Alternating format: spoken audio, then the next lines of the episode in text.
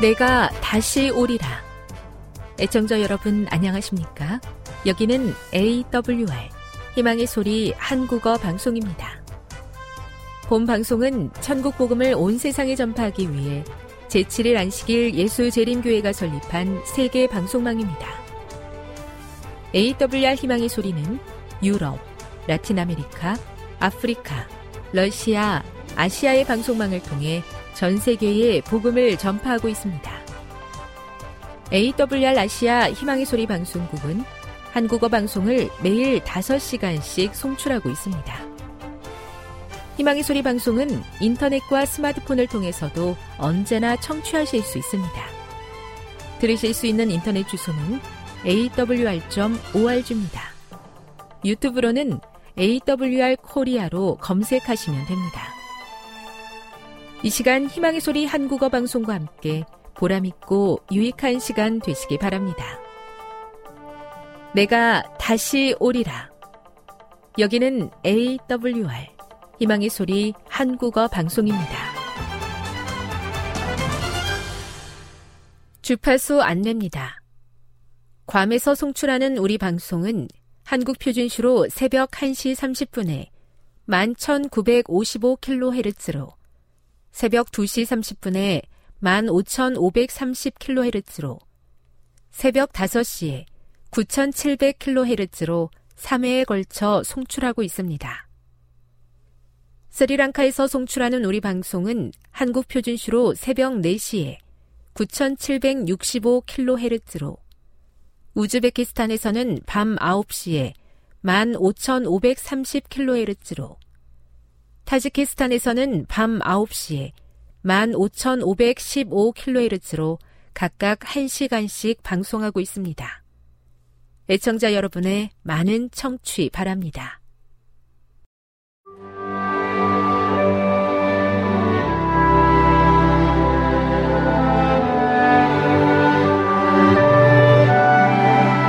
읽어주는 교과 넷째 날 7월 19일 수요일 이제는 은혜로 영원히 복받음.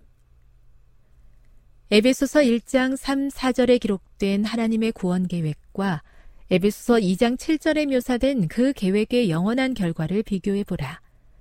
하나님의 구원 계획의 필수 요소와 목표는 무엇인가? 유치원이든 박사학위든 졸업식은 뜻깊은 축하의 시간이다. 졸업은 인생이나 경력의 다른 단계로 나아가는 중요한 성취를 의미한다.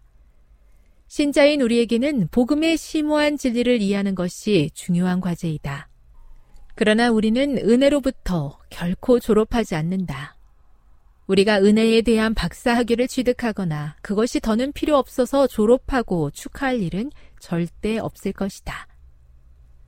바울은 에베소서 2장 7절에서 이 진리를 확언하며 광범위한 연대기를 통해 그것을 강조한다. 하나님은 과거에 우리를 구속하기 위해 그리스도 안에서 행동하셨고, 현재 우리는 그 아들 예수 그리스도와 그분의 부활, 승천, 높여짐에 함께 참여하는 자로 간주하신다. 하지만 하나님의 계획은 은혜 충만한 과거, 자비로 가득한 현재에서 끝나지 않는다. 태고의 신성한 의논에 뿌리를 둔 하나님의 계획은 미래의 영원한 때까지 펼쳐져 있다. 여기에는 모든 다가오는 시대가 포함된다. 영원한 미래에 대한 하나님의 계획은 과거와 현재에 행하신 하나님의 행동과 동일한 원리, 즉, 은혜의 원리에 기초한다. 하나님께서는 다가오는 시대에 그리스도 예수 안에서 우리에게 자비하심으로써 그 은혜의 지극히 풍성함을 나타내시기를 고대하신다. 바울은 하나님의 은혜를 신자들이 어떤 필요라도 충족시키기 위해 끌어올릴 수 있는 헤아릴 수 없는 가치를 지닌 보물이나 재산으로 생각한다. 우리를 향한 하나님의 위대한 관대하심은 한량없고 영원하며 우주적인 그분의 은혜에 대한 증거이다. 예수께서는 우리와 함께 계시기 위하여 오심으로써 하나님을 사람들과 천사들에게 나타내시려 하셨다. 그러나 이러한 계시가 주어진 것은 이 세상의 인간만을 위한 것은 아니었다. 이 작은 세계는 우주의 교과서이다. 하나님의 놀라운 은혜의 목적, 즉 구속하시는 사랑의 신비는 천사들도 또한 살피기를 원하는 주제로서 무궁한 시대를 통하여 그들의 연구 주제가 될 것이다. 구속받은 자들이나 타락하지 않은 자들 모두 그리스도의 십자가에서 그들의 과학과 노래를 찾게 될 것이다. 예수 그리스도의 얼굴에서 비치는 영광은 자아 희생적 사랑의 영광임이 드러날 것이다. 시대의 소망 19, 20 교훈입니다. 하나님의 은혜는 우리 개인을 위한 것만이 아니라 장세 전부터 영원까지 이르는 더 큰 목적을 위한 것으로 온 우주가 그 영광을 보게 될 것이다. 묵상. 그대가 하나님의 은혜로부터 결코 졸업하지 않는다는 것은 어떤 의미입니까? 적용. 그대를 향한 하나님의 은혜의 목적과 그 결과가 무엇인지 생각해 보십시오. 영감의 교훈입니다. 예수께서 사망의 저주를 받으심으로 우리가 구속받음. 예수께서 세상에서 사시고 고난을 받으시고 죽으신 것은 우리를 구속하기 위함이었다. 그는 우리로 하여금 영원한 기쁨에 참여하는 자가 되게 하기 위하여 간고를 많이 겪은 자가 되셨다. 하나님께서는 은혜와 진리가 충만하신 당신의 사랑하는 아들이 무한히 영광스러운 세계로부터 죄로 인하여 손상되고 쇠퇴되고 사망과 저주의 음영으로 어두워진 세계로 내려오심을 용납하셨다. 정로의 계단 13 마르지 않는 샘처럼 은혜를 베푸시고 셀 수 없는 복으로 예비하신 하나님의 계획을 인하여 감사드립니다. 저의 눈을 열어서 이미 주변을 가득 채우고 이루어지고 있는 하나님의 뜻을 보게 하셔서 열심과 충성으로 동참하게 하옵소서.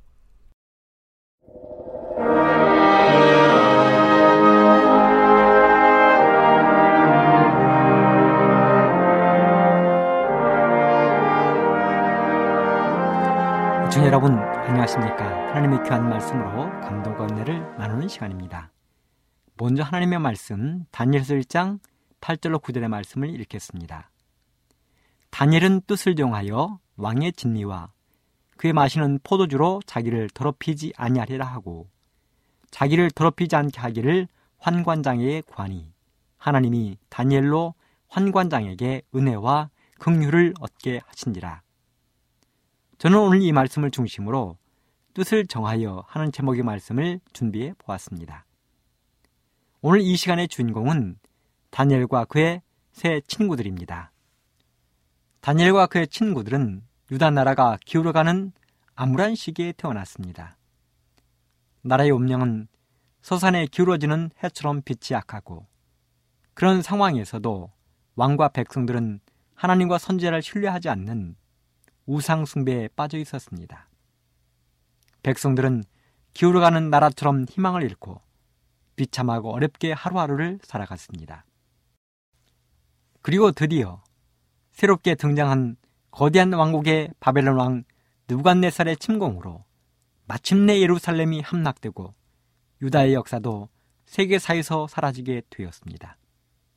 이렇게 나라가 멸망하고 하나님과 선지자가 멸시받는 상황에서 그래도 한 줄기 빛이 꺼지지 않고 있었으니 이것은 강철처럼 단단한 믿음과 하나님께 충성하는 새벽별 같은 젊은이들이 있었다는 사실입니다. 그리고 놀랍게도 그들은 갓 어린 티를 벗어난 15살 정도의 어린 청소년들로서 그 나이에 모나먼 이국 땅에 포로로 잡혀갔다는 사실입니다. 그 소년들은 이기심으로 부패되지 않은 깨끗한 양심의 소유자들이었습니다. 그 소년들은 모든 것을 다 잃는다 할지라도 하나님께 충성하기로 결심한 진실된 하나님의 종들이요. 나라를 사랑했던 애국자들이었습니다.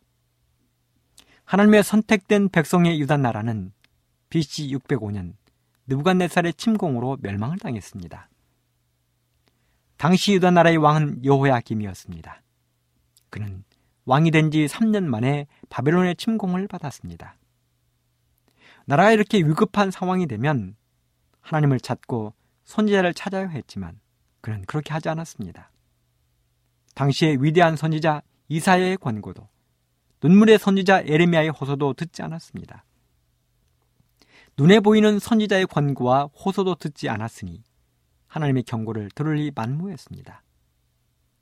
하나님의 선지자들이 애굽을 의지하지 말고 바벨론과 화친하도록 호소했지만 요회하기 왕은 끝내 선지자들의 호소를 거절하고 유다와 함께 기울어져가는 저녁 황혼빛 같은 애굽을 의지했습니다. 그리고 마침내 바벨론의 침공을 받아 나라가 멸망하고 예루살렘은 함락당하고 하나님의 성전은 불타는 쓰라림을 맛보게 되었습니다. 느부갓네살 왕은 나라를 무너뜨리는 것으로 만족하지 않았습니다. 그는 하나님의 성전에 있는 많은 기구들을 바벨론으로 옮겨갔습니다. 만일 하나님의 목적을 분명히 이해하고 유다의 멸망과 예루살렘의 함락을 정확히 이해한 사람들이 하나님의 성전에서 십계명에 들어있는 법궤를 이방인들의 손이 닿지 않는 곳으로 미리 옮기지 않았다면 하나님의 법궤 말여도 이방인의 나라로 옮겨졌을 것입니다. 그 사람들은 하나님의 법궤를 슬프고 비통한 마음으로 아무도 알지 못하는 어느 굴 속으로 옮겼습니다. 그렇게 이 법궤는 이스라엘과 유다 백성들의 죄로 인하여 그들에게 숨겨졌으며 그날 이후로 다시는 찾을 수 없게 되었습니다. 그리고 이 법계는 아직도 숨겨져 있는 것입니다. 감춰진 이래로 결코 침해를 당하지 않고 있는 것입니다. 그렇다면 과연 이 법계는 어디에 숨겨져 있는 것일까요? 이혼의 신에서는 이렇게 기록하고 있습니다. 대쟁투 433쪽 지상 성막에 있는 언약궤에는 하나님의 율법을 새긴 두 돌판이 들어 있었다. 언약궤는 율법의 돌판을 넣어두는 괴짝에 불과하였으나 돌판에 새긴 하나님의 율법이 들어 있었기 때문에 그 언약궤는 귀중하고 신성하였다. 하늘에 있는 하나님의 성전이 열렸을 때 언약궤가 보였다. 하늘에 있는 성전의 지성소에는 하나님의 율법 곧 하나님께서 친히 신의 산의 우레 가운데서 말씀하시고 당신의 손으로 친히 돌판 위에 기록하신 그 십계명이 거룩하게 보관되어 있다. 그렇습니다. 멸망시키려는 이방인들의 손에서 숨김을 받은 이 거룩한 법궤는 하나님이 친히 보호하고 계시다고 했습니다. 그리고 이 법궤에 들어있는 거룩한 십계명의 돌비를 우리가 볼 날이 있을 것이라고 하셨습니다. 좀 길지만 매우 중요한 내용이기 때문에 제가 예언의 신 말씀을 계속해서 읽어드리도록 하겠습니다. 대쟁투 638조 이 거룩한 신뢰의 말씀이 하나님께로 올라갈 때 구름은 흩어지고 별빛이 찬란한 하늘이 나타나는데 그것은 좌우편에 있는 어둡고 험악한 하늘에 비하여 말할 수 없이 영광스럽다. 하늘 도성의 영광이 그 열린 문에서 흘러나온다. 그때에 공중에는 점쳐진 두 돌비를 쥔 손이 나타난다. 선자는 하늘이 그 공의를 선포하리니 하나님 그는 심판장이심이로다 라고 말했다. 신의 산에서 불꽃과 우레 가운데 생애의 지도 원리로 선포된 거룩한 율법, 곧 하나님의 의는 이제 심판의 표준으로 사람들에게 나타난다. 그 손이 돌비를 펴자 불과 같은 글자로 기록된 십계명이 나타난다. 그 어구들은 너무도 분명하기 때문에 모든 사람이 읽을 수 있다. 사람의 기억력은 일깨워지고 각 사람의 마음에서 미신과 이단의 암흑은 사라진다. 간단하면서도 포괄적이며 권위 있는 하나님의 십계명을 이 땅의 모든 거민들에게 볼 수 있게 제시된다. 여러분 이 말씀은 예수님이 재림하실 때 현상을 이야기하면서 기록하신 말씀입니다. 그러므로 사람들에게서 감추어진 이 십계명은 마지막 예수님이 이 땅에 재림하실 때 모든 사람들이 볼 수 있도록 다시 한번 나타난다는 것입니다. 그렇습니다. 예수님이 재림하시는 그날 우리는 숨겨진 법궤를 볼 수 있게 될 것입니다. 하나님의 손에 들리워진 거룩한 십계명 돌판을 보게 될 것입니다. 이렇게 하나님의 거룩한 십계명이 보관된 법궤는 바벨론의 침공을 앞두고 지구상에서 영원히 감추어진 것입니다. 그리고 바벨론은 성전 안에 있던 모든 다른 기구들을 자신의 나라로 옮겨 창고에 보관했습니다. 그런데 그들은 이렇게 성전의 기구들, 예루살렘에 있던 각종 진귀한 보석들만 가져간 게 아닙니다. 그들은 유다의 자손들 가운데 자신들의 나라를 위해 쓸만한 젊은이들과 백성들을 포로로 잡아갔습니다. 그 포로들 가운데 다니엘과 그의 친구들도 함께 포함되어 바벨론으로 끌려가게 된 것입니다. 불과 15세의 어린 나이에 손과 발에 포승줄이 묶인 채 그들은 먼 길을 끌려갔습니다. 낮에는 뜨거운 태양 아래 목이 말라 고통스러워하면서 한없이 걷고 또 걸었을 것입니다. 밤에는 식어버린 차가운 모래바닥에 누워서 추위에 떨며 잠을 자야 했을 것입니다. 그렇게 그들은 적어도 한 달 이상을 포로의 신분으로 여행을 했을 것입니다. 하나님은 그들이 그렇게 포로의 몸으로 끌려가는 것을 바라보면서도 하나님은 그들 향한 뜻이 있었다고 했습니다. 하나님의 뜻입니다. 첫째는 그들은 이방 나라에 하나님을 믿음으로 이르러오는 축복을 나누어 줘야 했다는 것입니다. 하나님의 백성들은 그들이 어디에 있든 항상 복의 근원이 되어야 합니다. 하나님의 백성들은 그들이 어떠한 상황에 처해있든지 복의 근원이 되어야 합니다. 요셉을 생각해 보십시오. 요셉은 노예로 애굽에 팔려갔습니다. 그런데 성경은 기록하기를 창세기 39장 4절에 요셉이 그 주인에게 은혜를 입어 섬김에 그가 요셉으로 가정총무를 삼고 자기 소유를 다 그 손에 위임하니 그가 요셉에게 자기의 집과 그 모든 소유물을 주관하게 한 때부터 여호와께서 요셉을 위하여 그 애굽 사람의 집에 복을 내리심으로 여호와의 복이 그의 집과 밭에 있는 모든 소유에 미친지라. 그렇습니다. 요셉 때문에 지금 보디발의 집이 복을 받고 있습니다. 여러분, 보디발이 누구입니까? 그는 애구방의 시위 대장으로서 우상을 섬기던 사람이었습니다. 노예를 팔고 사는 상인들에게서 요셉을 노예로 사온 사람입니다. 그런데 그가 요셉을 믿고 자신의 집을 관리하는 가정 총무로 삼았더니 그날부터 하나님의 복이 보디발의 집에 임하기 시작했다는 것입니다. 그렇습니다. 하나님을 믿는 사람들은 그 가정의 복의 근원 곧 시작이 되어야 합니다. 하나님을 믿는 사람은 그 마을, 그 지역의 복의 근원이 되어야 합니다. 하나님은 다니엘을 비롯하여 지금 바벨론으로 끌려가는 사람들에게 기대하는 것이 있었다는 것입니다. 포로의 신분이지만 그것은 바로 그들이 끌려간 이방 나라에서 하나님을 믿는 사람들이 어떻게 복을 받는지 모든 사람들에게 보여지는 하나님의 증인들이 되기를 원했다는 것입니다. 두 번째는 그들은 그곳에서 하나님의 대표자가 되어야 했다고 했습니다. 우리는 생각할 수 있습니다. 무슨 포로들이, 노예들이 하나님의 대표자가 될 수 있느냐고. 여러분, 정말 그렇습니까? 노예나 포로들은 하나님의 대표자가 되기에는 뭔가 부족하다고 생각하십니까? 그렇게 생각하시는 분들은 사도 바울의 다음 말씀을 생각해 보시기 바랍니다. 고린도전서 1장 25절. 하나님의 미련한 것이 사람보다 지혜 있고 하나님의 악한 것이 사람보다 강하니라. 형제들아 너희를 부르심을 보라.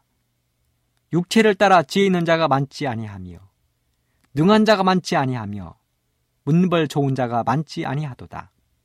그러나 하나님께서 세상에 미련한 것들을 택하사 지혜 있는 자들을 부끄럽게 하려 하시고 세상에 약한 것들을 택하사 강한 것들을 부끄럽게 하려 하시며 하나님께서 세상에 천한 것들과 멸시받는 것들과 없는 것들을 택하사 있는 것들을 패하려 하시나니 이는 아무 육체라도 하나님 앞에서 자랑하지 못하게 하려 하심이라. 여러분 그 바로 대표적인 사람이 요셉이요 다니엘이요 사도 바울이었습니다. 요셉은 노예요 죄수의 몸으로 애굽의 총리 대신이 되었습니다.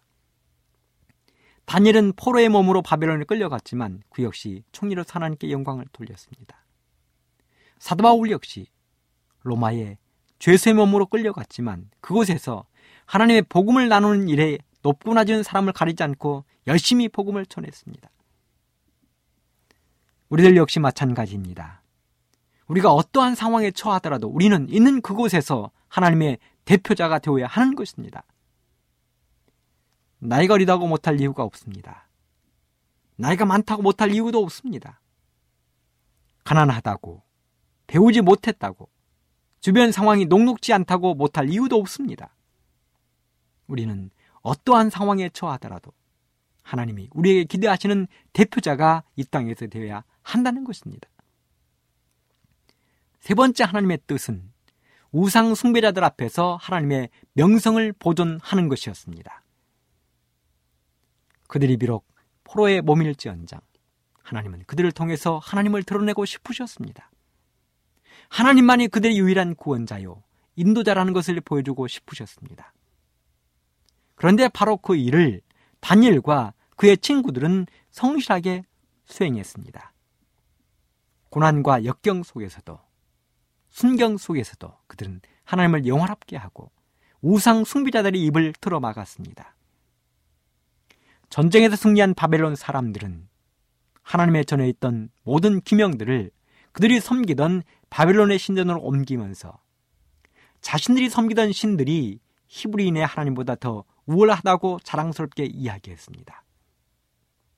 그런 그들의 자만심, 교만을 하나님은 당신께 충성하는 종들을 통하여 무너뜨릴 것이었습니다. 이런 고귀한 사명을 띠고 충성했던 종들 중에 바로 다니엘과 그의 세 친구가 있었다는 사실입니다. 앞에서도 말씀을 드렸지만 그들은 이제 어린이를 갓 벗어난 15세 전후의 소년들입니다. 그들은 소박한 유대인의 집에 살다가 당시 가장 장엄한 도성인 바벨론의 궁정으로 잡혀온 것입니다. 그들이 잡혀온 것은 느부갓네살 왕의 특별한 명령이었습니다. 다니엘서 1장 3절 5절에 보면 왕이 환관장 아스브나스에게 명하여 이스라엘 자손 중에서 왕족과 귀족의 몇 사람 곧 흠이 없고 아름다우며 모든 재주를 통달하며 지식이 구비하며 학문에 익숙하여 왕궁에 모실 만한 소년을 데려오게 하였고 그들에게 갈대아 사람의 학문과 방언을 가르치게 하였고 또 왕이 지정하여 자기의 진미와 자기의 마시는 포도주에서 그들의 날마다 쓸 것을 주어 3년을 기르게 하였으니 이는 그 후에 그들로 왕의 앞에 모셔서게 하려 함이었더라. 느부갓네살 왕은 이렇게 잡아온 포로들을 통하여 바벨론의 위대함을 자랑하고 더 나아가서는 그들이 섬기는 신들을 널리 알리고 싶었습니다. 그래서 가장 먼저 그들의 이름을 바벨론식으로 갈대아 신들을 상징하는 이름으로 바꾸었습니다. 다니엘은 벨드사살로, 하나냐는 사드락으로, 미사엘은 메삭으로, 아사레는 아벤누고로. 그리고 그 다음은 자신들의 신에게 제다 드린 음식을 먹게 하는 것이었습니다. 왕의 음식이었습니다. 단일과 그의 친구들은 이 모든 것을 잘 알고 있었습니다. 왕이 자신들에게 먹이려 하는 음식은 바로 우상에게 제사 드린 음식이라는 것을. 그런데 이런 와중에 포로로 사로잡혀온 몸이었지만 단일과 그의 친구들은 하나님의 고귀한 명성을 지키기 위하여 특별히 뜻을 정했다는 것입니다. 그렇다면 단일과 그의 친구들이 이방 나라에 하나님의 축복을 나누어 주고 하나님의 대표자가 되며 우상 숭배자들 앞에서 하나님의 명성을 드높이기 위해서 세운 뜻은 무엇입니까? 어떤 뜻을 정하여 이러한 하나님의 목적을 이루도록 했습니까? 다니엘서 1장 8절에 보면 다니엘이 분명히 뜻을 정했다고 이야기했습니다. 그 뜻이 무엇입니까? 첫째, 그들의 몸과 마음을 더럽히고 혼란스럽게 하는 왕의 음식을 먹지 않기로 뜻을 정한 것입니다.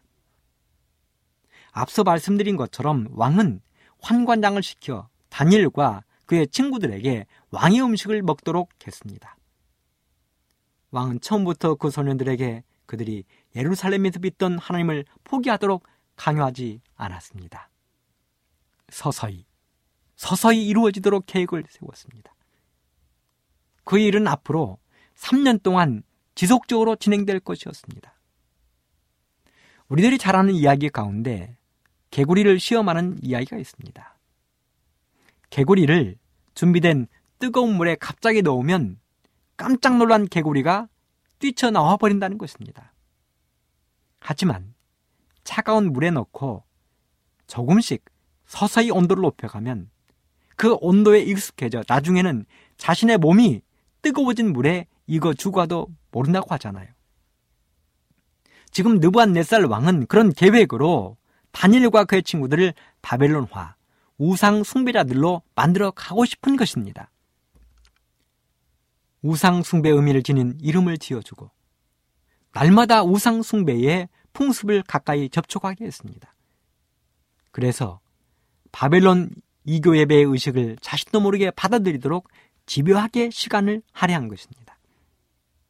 그리고 그 결정판으로 왕은 엄숙한 명령을 내렸습니다. 자신이 먹는 음식을 똑같이 먹게 하라는 것입니다. 이 명령은 그들을 위한다는 그럴듯한 명령이었습니다. 생각해 보십시오. 포로로 잡혀온 사람들에게 왕이 먹는 똑같은 음식을 먹인다는 것. 이것은 누가 생각해도 특별한 배려요. 왕이 베푸는 은혜라고 생각할 것이었습니다. 왕이 먹는 산의 진미에 왕이 마시는 포도주를 마시도록 했습니다. 그런데 이 음식이 어떤 음식이라고요? 그렇습니다. 그들이 섬기던 신들에게 바쳐진 음식이었습니다. 그래서 이 음식을 먹는다는 것은 곧 그들이 믿는 신들에게 충성을 표하는 것으로 생각했습니다. 그런데 이 모든 왕의 계획을 다니엘과 그의 친구들은 꿰뚫고 있었다는 것입니다.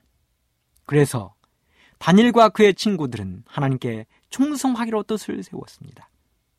어떠한 일이 있어도 왕이 주는 산의 진미와 왕이 마시는 포도주를 마시지 않기로 결심했습니다. 그들에게 있어서 그 음식을 그냥 먹는 채 하고 그 술을 마시는 채 하는 것도 용납이 되지 않았습니다. 그렇게 하는 것은 그들을 서서히 타협하게 할 것이고 하나님의 율법을 모욕하는 것이 될 것이었습니다. 여러분, 가랑비에 옷 젖는다는 말이 있지요. 처음에는 보잘 것 없이 내리는 비를 맞고 또 맞다 보면 결국은 옷이 흠뻑 젖어 버린다는 것입니다. 다니엘과 그의 친구들은 자신들이 그렇게 되는 것을 결코 용납할 수 없었습니다. 그래서 처음부터 굳은 뜻을 세운 것입니다. 다니엘서 1장 8절 다니엘은 뜻을 정하여 왕의 진리와 그의 마시는 포도주로 자기를 더럽히지 아니하리라 하고 자기를 더럽히지 않게 하기를 환관장에게 구하니 여러분 포로의 신분으로 그것도 이제 겨우 15살 정도 된 어린 소년들이 그렇게 하기가 쉬운 일이겠습니까? 아닙니다. 결코 아닙니다. 그들은 어쩌면 자신들의 생명을 걸었을 것입니다. 만일 다니엘과 그의 친구들이 핑계거리를 찾으려고 생각만 한다면 그럴듯한 핑계거리를 그들은 얼마든지 찾을 수 있었을 것입니다. 왜요? 그들은 포로요. 아무도 보는 사람이 없었습니다. 그저 자기들끼리 입만 다물면 되었습니다. 그리고는 눈 딱 감고 3년만 그렇게 하고 왕국에서 나가면 그때 잘, 잘하면 되지 뭐 하고 생각할 수 있었습니다. 그리고 훗날 왕의 신임을 받은 후에 잘하면 되지 뭐 하고 생각할 수도 있었습니다. 그런데요, 다니엘은 그러한 상황에서도 조금의 빈틈을 허락하지 않았다는 것입니다. 단호하고 주저하지 않았습니다. 손지야 왕 482쪽에 보면 그러나 다니엘은 주저하지 아니하였다. 그에게는 하나님께 인정받는 것이 세상의 가장 강한 군주의 총애를 받는 것보다 더욱 귀중했고 생명 그 자체보다 귀중했다. 그는 결과에 어찌 되든지 그의 성실에 굳게 서기로 결심하였다.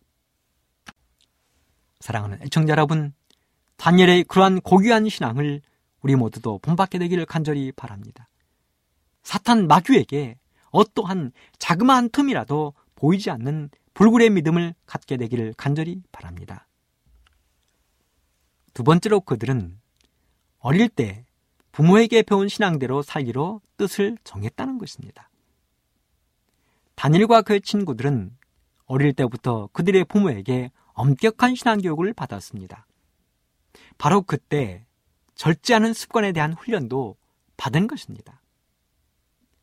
그들은 매일 아침과 정오에 저녁에 하나님께 기도하는 훈련을 받았습니다. 그들은 매일매일 어떤 음식을 먹어야 되는지를 훈련받았습니다. 이런 신앙의 훈련은 다니엘이 생명을 걸어야 하는 상황에서도 굳게 서게 하는 힘을 갖게 했습니다. 그럼 결과가 무엇입니까? 다니엘의 세 친구들은 일곱 배나 뜨거운 풀무불 앞에서도 당당하게 서서 우상숭배를 온몸으로 배격했습니다. 다니엘은 사자굴에 들어가는 위험을 당하면서도 날마다 예루살렘을 향하여 창문을 열어놓고 기도하는 일을 그치지 않았습니다. 다니엘과 그의 친구들은 세상 임금의 총애보다 하나님의 총애를 더 고귀하게 생각한 것입니다. 사랑하는 애청자 여러분, 이러한 신앙, 이러한 믿음을 우리 모두 다 같이 소유하게 되기를 간절히 바랍니다. 그렇다면 이렇게 충성하기로 뜻을 정한 다니엘에게 하나님은 어떻게 대하셨습니까? 다니엘서 1장 9절 하나님이 다니엘로 환관장에게 은혜와 긍휼을 얻게 하신지라. 그렇습니다. 하나님은 환관장을 통하여 다니엘과 그의 친구들에게 은혜와 긍휼을 얻게 하셨다고 했습니다. 환관장은 다니엘과 친구들의 요구를 허락하기가 두려웠지만 하나님이 함께 하셨습니다. 그래서 결국 10일간의 시험을 거쳐 마침내 그들이 그렇게도 원하던 하나님의 음식을 먹게 되었습니다. 그렇게 그들은 왕의 진미를 거절하고 3년 동안 하나님의 음식을 먹을 수 있게 되었습니다. 그리고 수련 과정이 끝나는 3년의 결과는 실로 놀라웠습니다. 다니엘서 1장 17절 하나님이 이 네 소년에게 지식을 얻게 하시며 모든 학문과 제주에 명철하게 하신 외에 다니엘은 또 모든 이상과 몽조를 깨달아 알더라.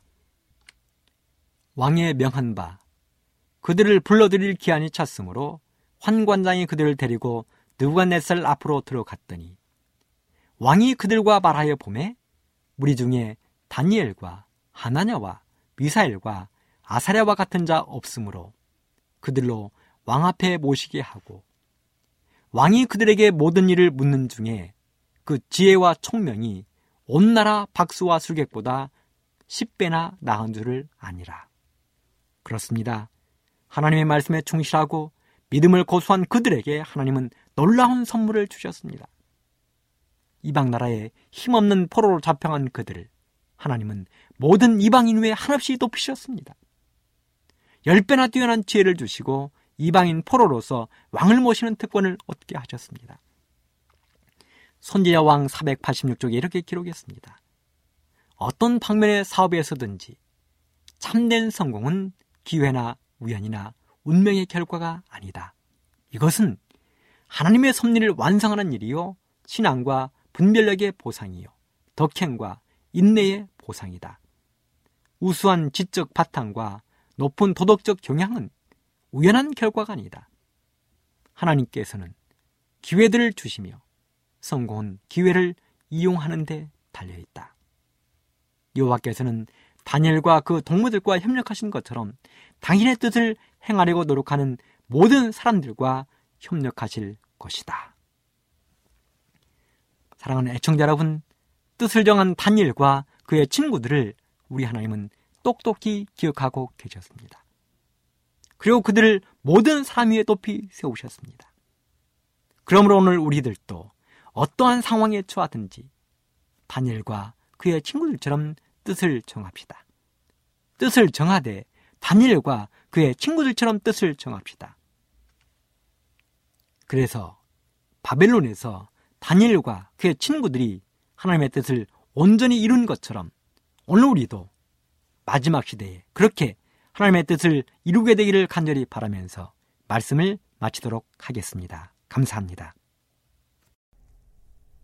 지금 여러분께서는 AWR 희망의 소리 한국어 방송을 듣고 계십니다.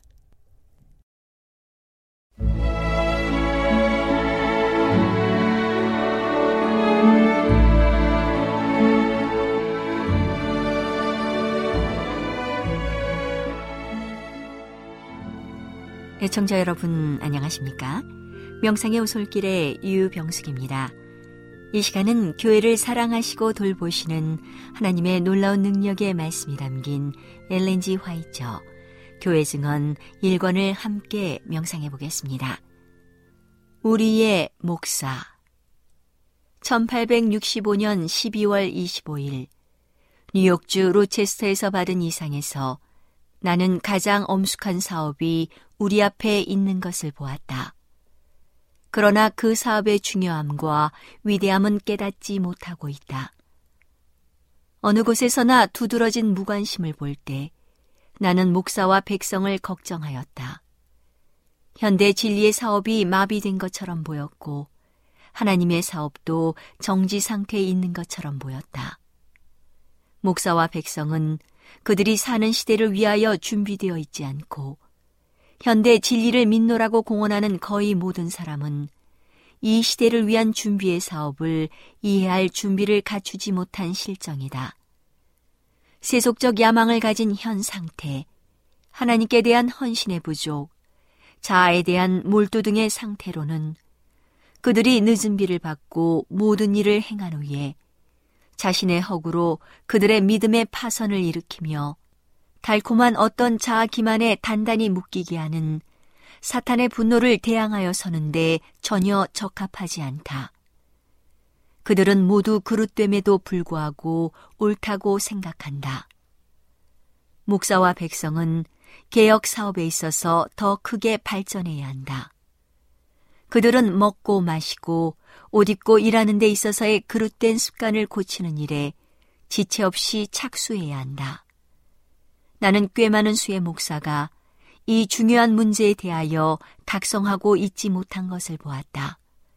그들은 모두 하나님께서 원하시는 곳에 있지 않다.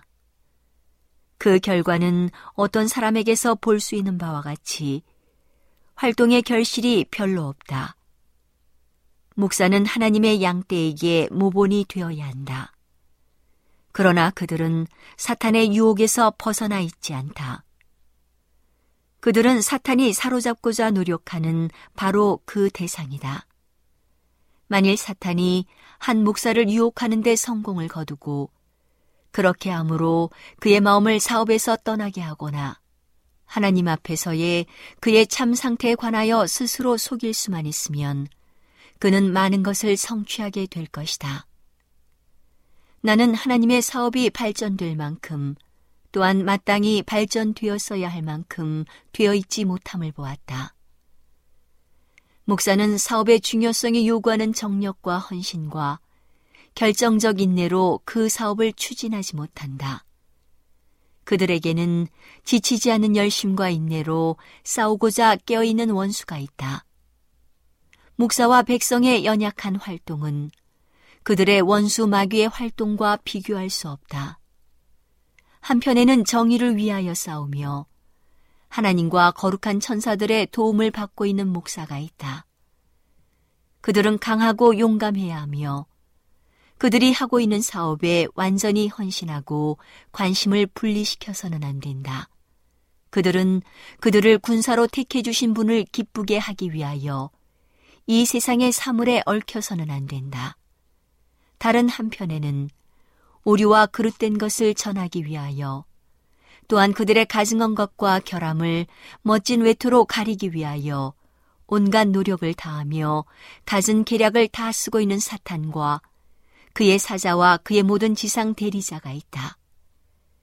사탄은 이기심과 위선과 온갖 종류의 기만을 진리와 의처럼 보이는 외투로 씌워서 그의 관계를 이해하고 있노라고 공언하는 목사와 백성에게서까지 성공을 거둔다.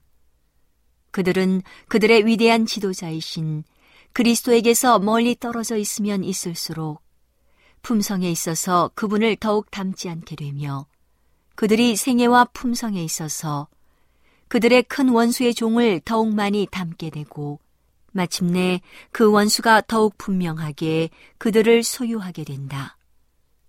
그들이 그리스도의 종이라고 공언하지만 그들은 죄의 종이다. 어떤 목사는 그들이 받는 급료에 지나치게 마음을 쓴다. 그들은 급료를 위하여 일을 하므로 사업의 신성성과 중요성을 잃어버린다. 어떤 사람은 활동에 있어서 게으르고 나태하다. 그들은 땅 위를 지나가지만 그들의 활동에 있어서는 연약하고 성공적이 아니다. 그들의 마음은 사업에 있지 않다. 진리의 이론은 분명하지만 그들 중 많은 사람이 열렬한 연구와 간절한 기도로 이 진리를 탐구하는 일을 하지 않았다. 그러므로 진리의 원수를 대항하여 그들의 위치를 유지하도록 강요받음으로써 그들이 진리의 귀중함과 가치를 알 수 없다. 그들은 사업에 완전히 헌신하는 정신을 간직할 필요를 깨닫지 못한다. 그들의 관심은 그들 자신과 사업 사이에서 분리되어 있다. 나는 하나님의 사업이 어떤 결정적 발전을 할 수 있기 전에 목사가 회개해야 할 것을 보았다. 회개하게 되면 그들은 급료를 별로 귀중하게 생각하지 않고 그들이 수행하도록 하나님의 손에서 받은 중요하고 거룩하고 엄숙한 사업, 곧 그분에게 엄격하게 회개해야 할 자로서 성실하고 훌륭하게 하도록 그들에게 요구하시는 그 사업을 더욱 중요하게 여기게 된다. 그들의 사업에 대한 모든 성실한 기록은 기록하는 천사들을 통하여 매일 이루어진다. 그들의 모든 행동, 심지어 마음의 동기와 목적까지도 성실하게 드러난다. 모든 것을 감찰하시며 우리를 상관하시는 분의 눈에는 어떤 것도 숨겨지지 않는다. 오늘은 교회를 사랑하시고 돌보시는 하나님의 놀라운 능력의 말씀이 담긴 엘렌지 화이처 교회 증언 1권을 함께 명상해 보았습니다. 명상의 오솔길이었습니다.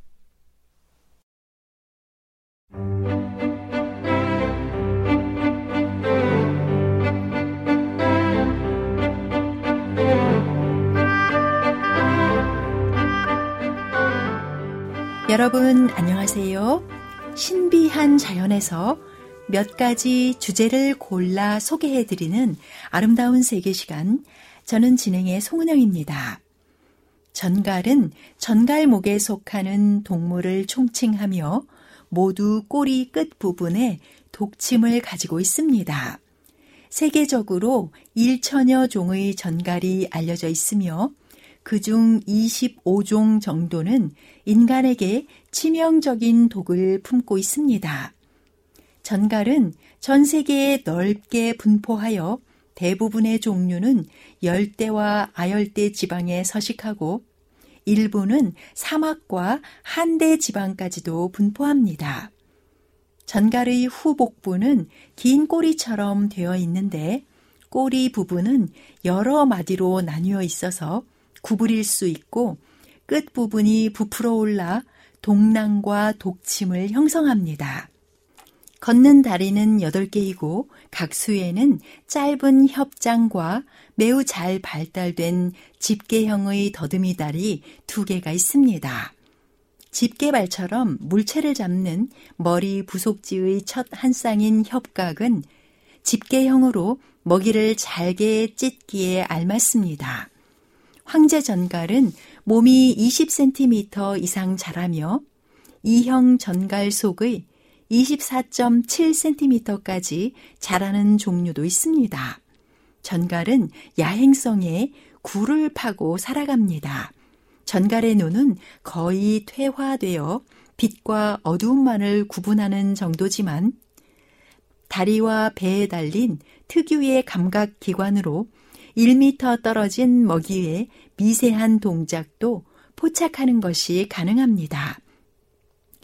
전갈은 소식을 하기 때문에 적극적으로 먹이 사냥을 하지 않으며 1년 가까이 물만 마시고도 살 수 있습니다. 하지만 필요한 때는 집게와 꼬리 끝의 독침을 활용해 뛰어난 사냥 솜씨를 발휘합니다. 전갈은 집게로 먹이를 붙잡고 협각으로 먹이를 잘게 찢어 먹습니다. 같은 절지동물 중에서 길쭉한 몸과 집게 때문에 바닷가재와 비슷하게 생겼지만 가재는 갑각류이고 전갈은 협각류라서 유전적으로 차이가 아주 크다고 하겠습니다. 같은 협강류인 바다 전갈도 있지만 전갈은 협강류 중에서도 거미강이라 바다 전갈보다는 거미에 훨씬 가깝습니다. 다시 말해 집게가 있고 배 끝에 독침 달린 거미를 전갈이라 분류한 것입니다. 전갈의 눈은 곤충 같은 겹눈이 아니라 거미처럼 초점을 맞출 수 있는 여러 소망막이 탑재된 눈입니다. 덩치에 비해 눈이 작은 편이지만 대체로 동체 가운데에 한 쌍, 동체 양 측면에 여러 쌍이 붙어 있습니다. 종에 따라서 옆 눈이 하나도 없는 종이 있고 다섯 쌍이 붙어 있는 종도 없지 않습니다. 연구 결과를 살펴보면 측면에 붙은 눈은 시각기관이라기보다는 빛의 변화를 감지하는 기관으로 시각이 아니라 밤과 낮의 변화를 감지하는 기능을 하는 것처럼 보입니다. 그래서 실제로 눈은 한 쌍인 셈이며 간혹 눈이 퇴화되어 하나도 없는 종류도 있습니다. 전갈의 집게발은 거미의 입 주변에 달린 굵은 더듬이 비슷한 촉지가 변형된 것이지 협각이 아니며 더불어 거미처럼 다리는 네 쌍입니다.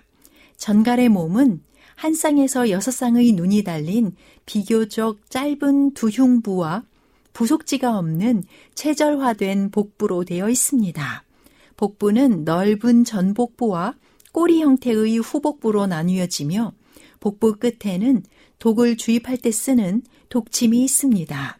이 독침은 호신용이나 사냥용으로 쓰이는데 독침을 쓸 때는 침이 꽤 구부러져 있기 때문에 몸을 반쯤 뒤집어서 꼬리를 끌고 와야 합니다.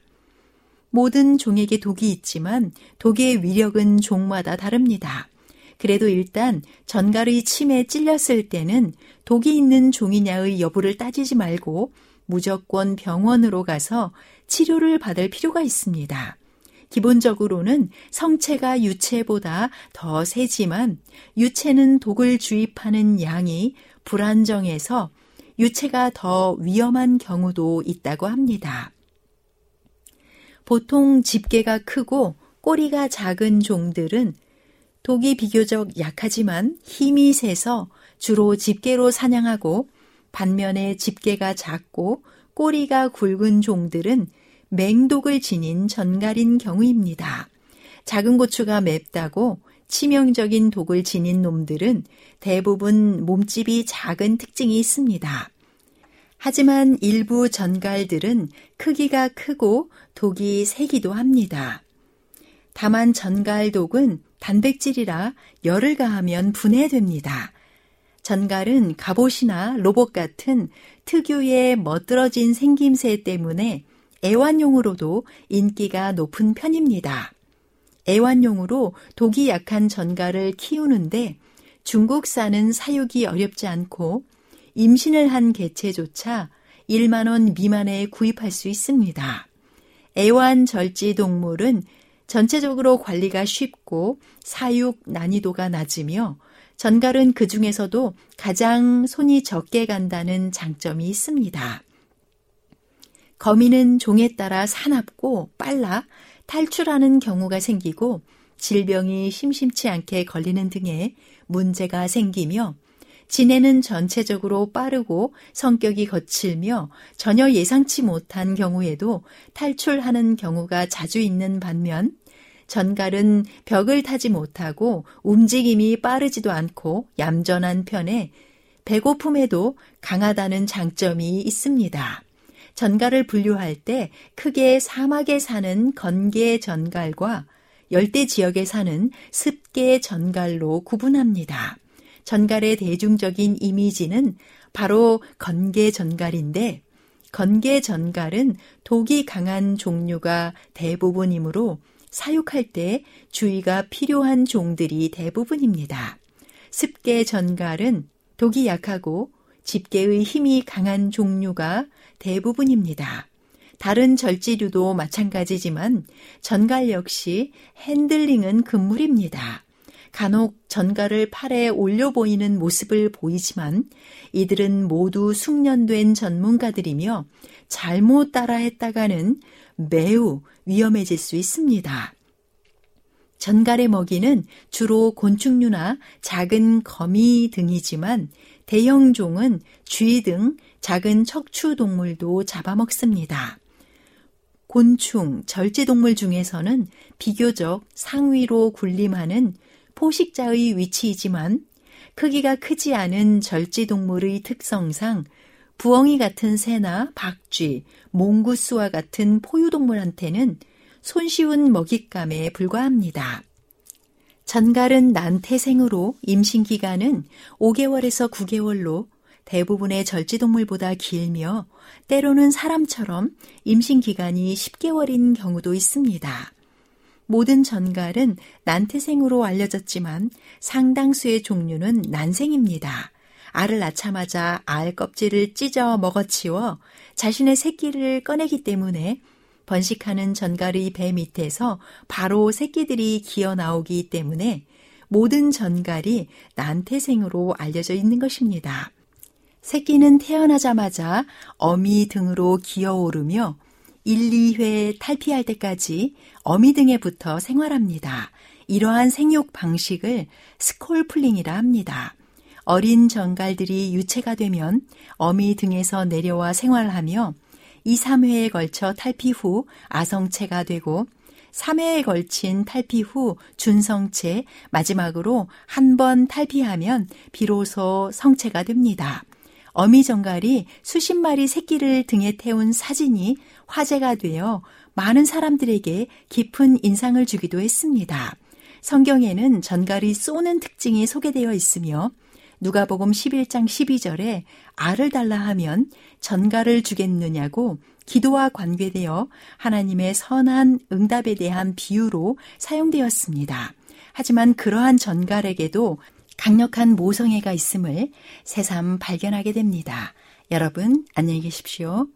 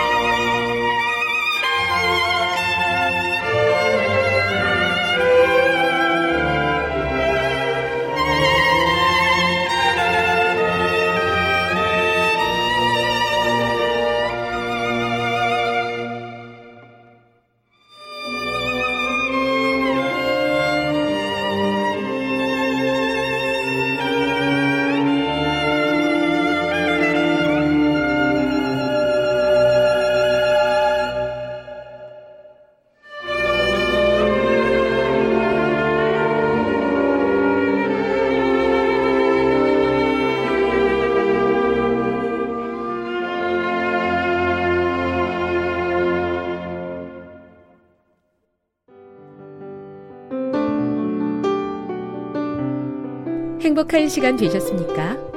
지금까지 여러분께서는 AWR 희망의 소리 한국어 방송을 청취하셨습니다. 방송을 청취하시고 문의를 원하시는 분은 우편번호 02461 대한민국 서울시 동대문구 이문로 1길 11 희망의 소리 방송부 앞으로 편지나 엽서를 보내주시거나 지역번호 02-3299-5296에서 8번으로 전화 주시기 바랍니다. 지금까지 함께 해주신 애청자 여러분들께 감사드립니다.